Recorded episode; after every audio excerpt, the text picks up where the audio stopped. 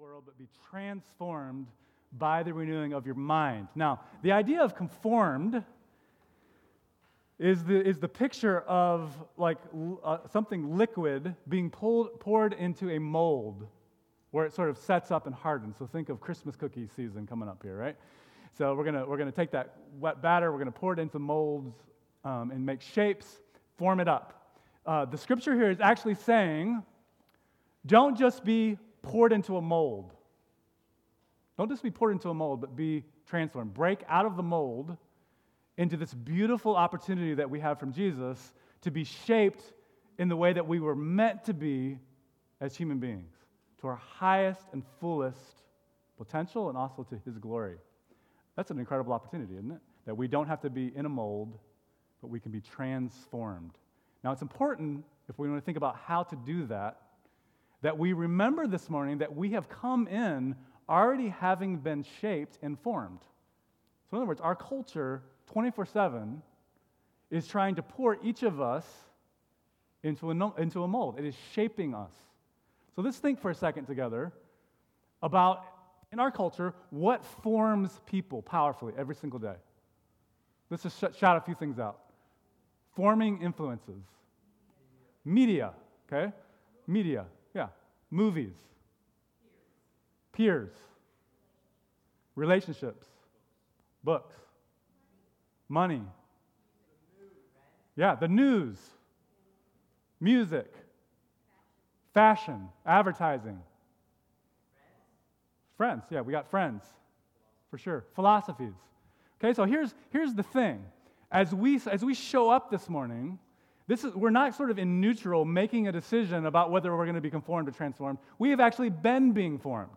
We have been being shaped from birth. Um, I, would, I would argue uh, just because of this and 24 7 media, we carry formation devices. This, this, these are called, right? Formation devices? Yeah, in our pockets 24 7 um, because we, they have access, right? We have access, connectivity, 24 uh, 7, basically as much as you will allow it, but to being shaped and to be formed uh, in ways that are, that are wonderful, but also Probably not so wonderful, right? Like no time in history. So here's the first thing I want you just to, as you think about this verse, do not be conformed, be transformed. Formation happens. You've seen the bumper sticker, stuff happens. This is formation happens. Formation has been happening, it is happening, it will happen. You don't get the choice of whether you're going to have a formation, whether you are going to be formed. Everybody every day, like never before, 24 7, being formed. It's not if you're going to be formed, it's what is going to form you. All right? Now, second point. What happens? So, what happens in that formation every single day? What happens begins to become automatic. So, in other words, habits that we form become automatic. Our brain is an automation factory. It is trying to automate as many things as possible to free up hard drive space. You know what I'm saying? And that's getting less for some of us as we get as we as we go along. So we need the, we need the hard drive space. So take the example of driving. Many times, or when you go to work, and all, of a sudden you have this moment where you realize, oh my word, I'm you know if you're white, right? Because you've been thinking about something or replaying a conversation or you know, if your wife's not with you, maybe you're checking your email. Um, and so, that was for you, honey. But, anyways, uh, you you, know, we, we automate everything, even high, highly complex tasks like, like driving. Our brain is taking those things offline. Well, where are they going? What part of you was driving this morning if you weren't paying attention? Well, you were. You were. But it was the part of you that was not conscious that was driving. You follow what I'm saying? Well, we have we have thousands of behaviors every day that flow out of us automatically. The way we react in certain circumstances, the lenses through which we see, our biases, all of these things, where did they come from? Well, they were formed, right? They were formed. Habits are second, second nature. You don't think about it. It's like breathing. So when the, now let's reread the text. Do not be conformed to this world, but be transformed So, what we're, what we're dealing with here is that we're trying to undo a certain formation. We have to break out of the mold in order to be reformed or transformed into the way that Jesus is giving us this beautiful opportunity to do so. So you, you say to yourself, well, okay, tell me more. How do we do this? Well, number three, the, the thing that you do every single day, I don't know if you've thought about this, they actually do something to you. Oh, yeah. Yeah, what the, they do. The things that we do because of the way our brain works and automating things, the things that we do regularly begin to shape and form us. They actually form what we love. What we do influences what we love. It's not just what we think we should love that influences what we do, it's what we do actually influences what we love. Let me give you an example that all of us probably do in this culture. You all are wearing pretty nice clothes. Okay, so we shop. Okay, so think about shopping for a second. Whether you do this on I think people still go to malls occasionally, right? We go to stores. You're not going simply to buy a shirt. Oh no. Because when you walk into the store, whether it's online or in the store, what are, what, are, what are the walls plastered with? Pictures of shining people. Flawless, beautiful, attractive, with a boy and a girl. Right? And you look at the kids and they're like, oh my word, the kids are also flawless. And then you look down and they have a dog. Yes, a beautiful dog, a flawless dog. And you look up at the shining examples of the models on the wall and you say, I need that shirt. I mean, shining the shirt, but now I need that shirt. Why? Because perfect that's on those people might get off onto me, right? Or, or, or play this out, hairstyle. Advertisers are spending billions of dollars not to buy, get you to buy shirts, but to shape your beliefs and your wants. Because if they can get you to believe that things like clothing or what you, you fill in the block, box, cars, whatever it is, can fulfill you, they have you hooked for life, right? They are appealing not to your sense of a need for a shirt, they are appealing to your heart. They're trying to form you. And the act of shopping can form a person, can form their desires, their wants, their tastes, their preferences. In the consumerist world that we live in, it will form our sense of what will bring us salvation. Oh, yes. Salvation through things. It's, econ- it's economics 101, ladies and gentlemen, uh, on which our economy is built. All right, so this is what I want you to recognize. What you do every single day, your habits that you form, does something profoundly to you. Even more, I would even argue, even more powerfully and functionally than the things that you think that you believe or that you love. All right, now here's the fourth thing it's not just what you do that shapes and forms you, it's how much you do them.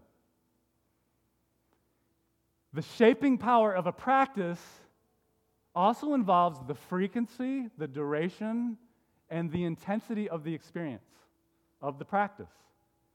So think about this for a second. I was trying to think about this just at the really ground level, okay? Having a conversation with Dan.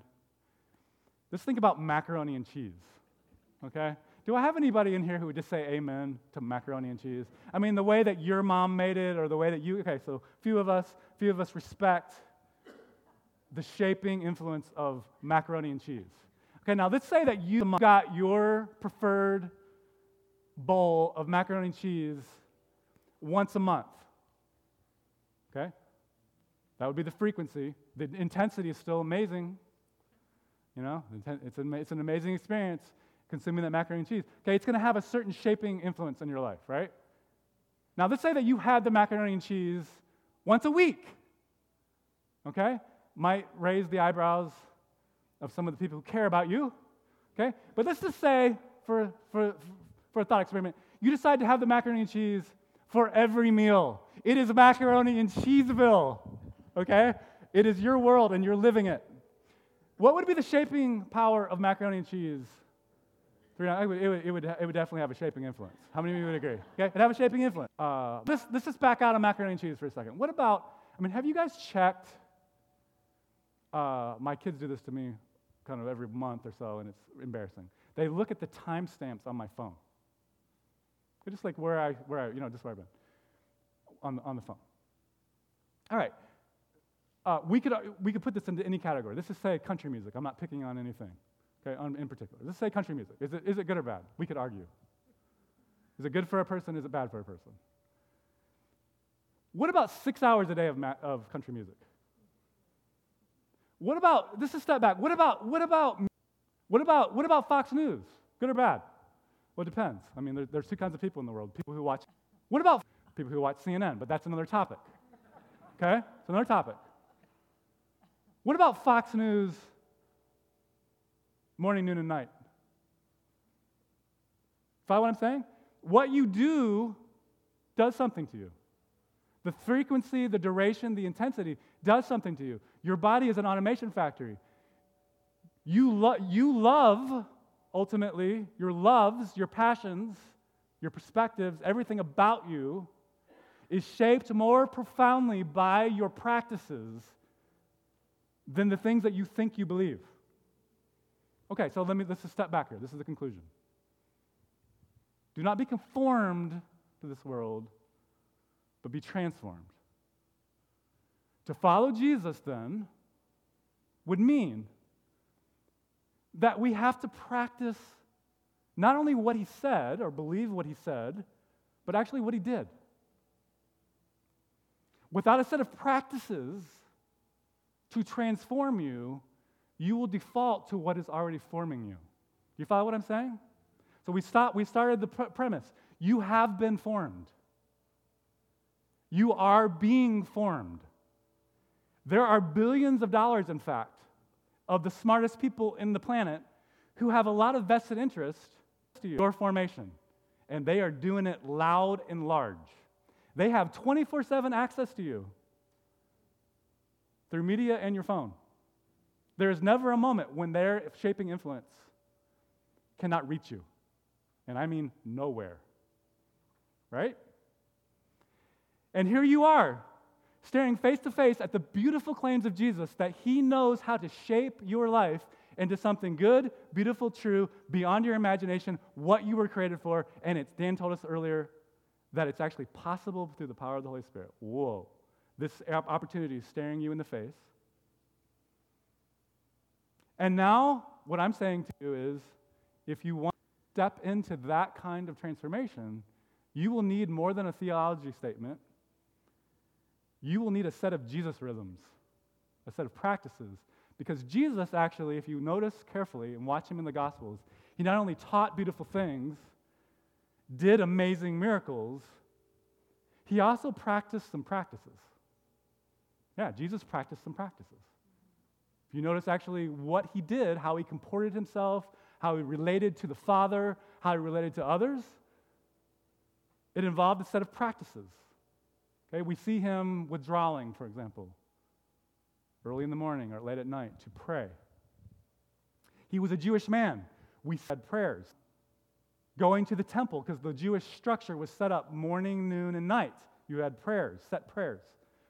Uh, by the way, parentheses, this is one of the reasons why cultures that are old, like Jewish cultures, Judaism, have been able to stand all the test of time because they simply don't go along with and conform to the set of practices of every given culture. They actually have countercultural practices.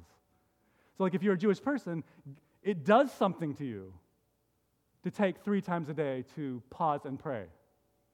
Now, we get, if we, we fast forward into the New Testament, what you see is that it appears that the apostles, they followed Jesus, but they didn't reject those practices. They were in the temple. They were, they were, they were following set prayers. So, what I want to get here is what are the practices you enact cultural practices every single day with your body? You even pay for them. You pay for subscriptions to get to, to do them, to do these practices. What are the practices in your discipleship to Jesus that, that will break you out of the mold, that will give you a context to do something with your body that can do something to you? Right? And I would say if you have some ideas on that, it'd be awesome. Um, I'm going to give you three because they've just been done, it turns out, through church history. Okay? Time. Let me just give you three. All right? In the morning, you know, sometimes you've heard about a quiet time or devotions or whatever. The point of all of that is to set your intentions. It's like a morning practice. Like before you begin your day, you're like, so what, what I'm going to suggest to you is that we pray the prayer that Jesus taught us. You know, our Father, who art in heaven, hallowed be your name.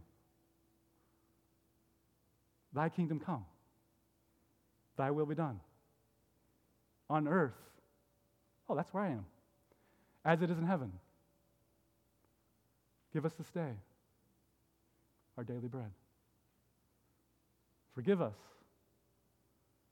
our trespasses as we forgive those who trespass against us.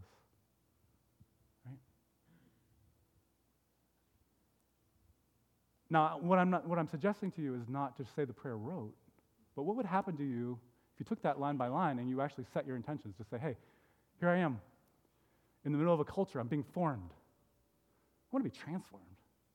Like, I want to actually enter my day today with my imagination full of the possibilities of what life would look like living, in, living it with God, like living it in rhythm with, the, with Jesus. Oh, that's why Jesus taught us that. It was, it was a way of just structuring practicing our practice, like our lives, so that we can break at least for a few minutes, make things in a different way. What would it look like if we stopped at sometime during the midday? Like we, most of us have a lunch break at least for a few minutes, and just took three or four minutes to go, oh, I'm loved. Jesus is with me. I have a new destiny. Like, oh, all these people around me, guess what? God loves them too. Like everywhere. Like, I, I, He loves you, and He loves you, and He loves you. He loves, he loves you. Jesus, would you love them today through me? Like, would you, would, you, would you connect them to life that's truly life through me? Like, how would that shape you? What if at the end of your day, in the evening, you actually just took a minute to go, How did it go today, Jesus? That's called evening prayer, by the way. How did it go today, Jesus? How'd it go? Like, how was our life? How was our. Man, my cup overflows with blessing. It wasn't, you know, there was hard things and there was good things, but man, I'm alive. I made it. Thank you. Thank you. Thank you that the resources of heaven are available to me. Thank you that you love me. Thank you for, you know, you start naming some thank yous as you, as you, before you went to bed. Like, how would that shape your imagination? You follow what I'm saying? Um, these, kind of, these kinds of practices, you know, I just told you to be careful about the phone, but if you're going to, since you have it, there's an app called The Inner Room that has daily Jesus practices on it, daily prayer rhythms that you can actually get set little reminders to you to, so you don't, in case you forget, you know, uh, you're busy. So maybe you forget to interrupt your day for a minute to take a few minutes to do something morning and night. Now listen, I don't have time, but church history tells us that every Jesus revolution, every recapturing of the true spirit of Christianity that has happened in history came when ordinary people like us did something really revolutionary. We just said, you know what? We're not going to take it anymore. We're not just going to be formed by your idols. We're not going to bow down. Like we're actually we're actually going to be revolutionaries. We're going to we're going to be revolutionaries at the level of our practice. We're going to create context that are swimming upstream that are just different that say no, we're going to turn our phones, we're going to turn the music off for a minute. Uh, and we're going to pray. Right? And we're going to pray like Jesus taught us. And we're going to watch as the things that we do with Him do something to us, right? In a different way, where, where things become, like Dan said, new neural pathways, new, new automatics for us, new reality, new space. Oh, that's what transformation actually is. That's what it is. It's, it's newness embodied. Okay? You with me? Cool symbol. Ready to practice? Uh, let's pray.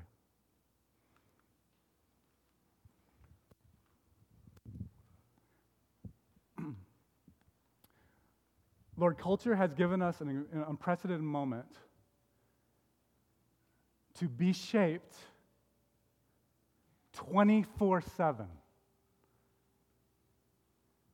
And we carry connectivity to culture with us constantly in our pockets. And so, as 21st century Christians, we are coming to you, to an ancient text with fresh eyes, to say, Jesus, our lives are more than the things that we consume. There has to be more than that. Thank you for your shining invitation to a life of beauty, truth, and goodness, available to any of our very lives, crazy enough to step out of the mold and to open. I pray for every demographic in this room, from the youngest to the oldest, Lord. We're all shaped like from like our two year olds know how to run a phone. God, would we be people who know how to connect to heaven and bring it here through the power of the Holy Spirit? I pray that this would be like a time bomb in our subconscious and our imaginations of what's possible and why and that we would live together to see more of the reality that we are not conformed to this world, but we're transformed. In Jesus' name, amen. We'll be back for verse 3 next week.